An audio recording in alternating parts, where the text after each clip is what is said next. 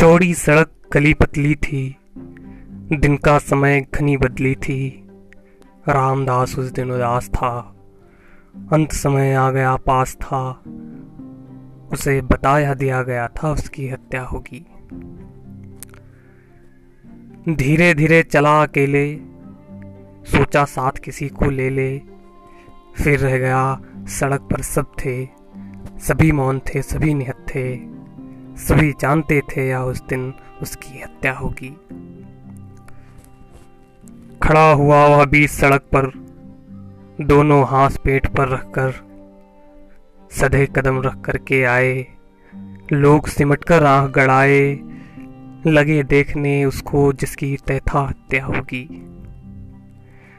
निकल गली से तब हत्यारा, आया उसने नाम पुकारा, हाथ फैलाकर चाकू मारा, छोटा लोहू का फुहारा। कहा नहीं था उसने आखिर उसकी हत्या होगी। भीड़ ठेल कर लौट गया वह। मरा पड़ा है रामदास यह। देखो देखो बार बार कहे। लोग निडर उस जगह खड़े रहे। लगे बुलाने उन्हें जिन्हें संशय था हत्या होगी।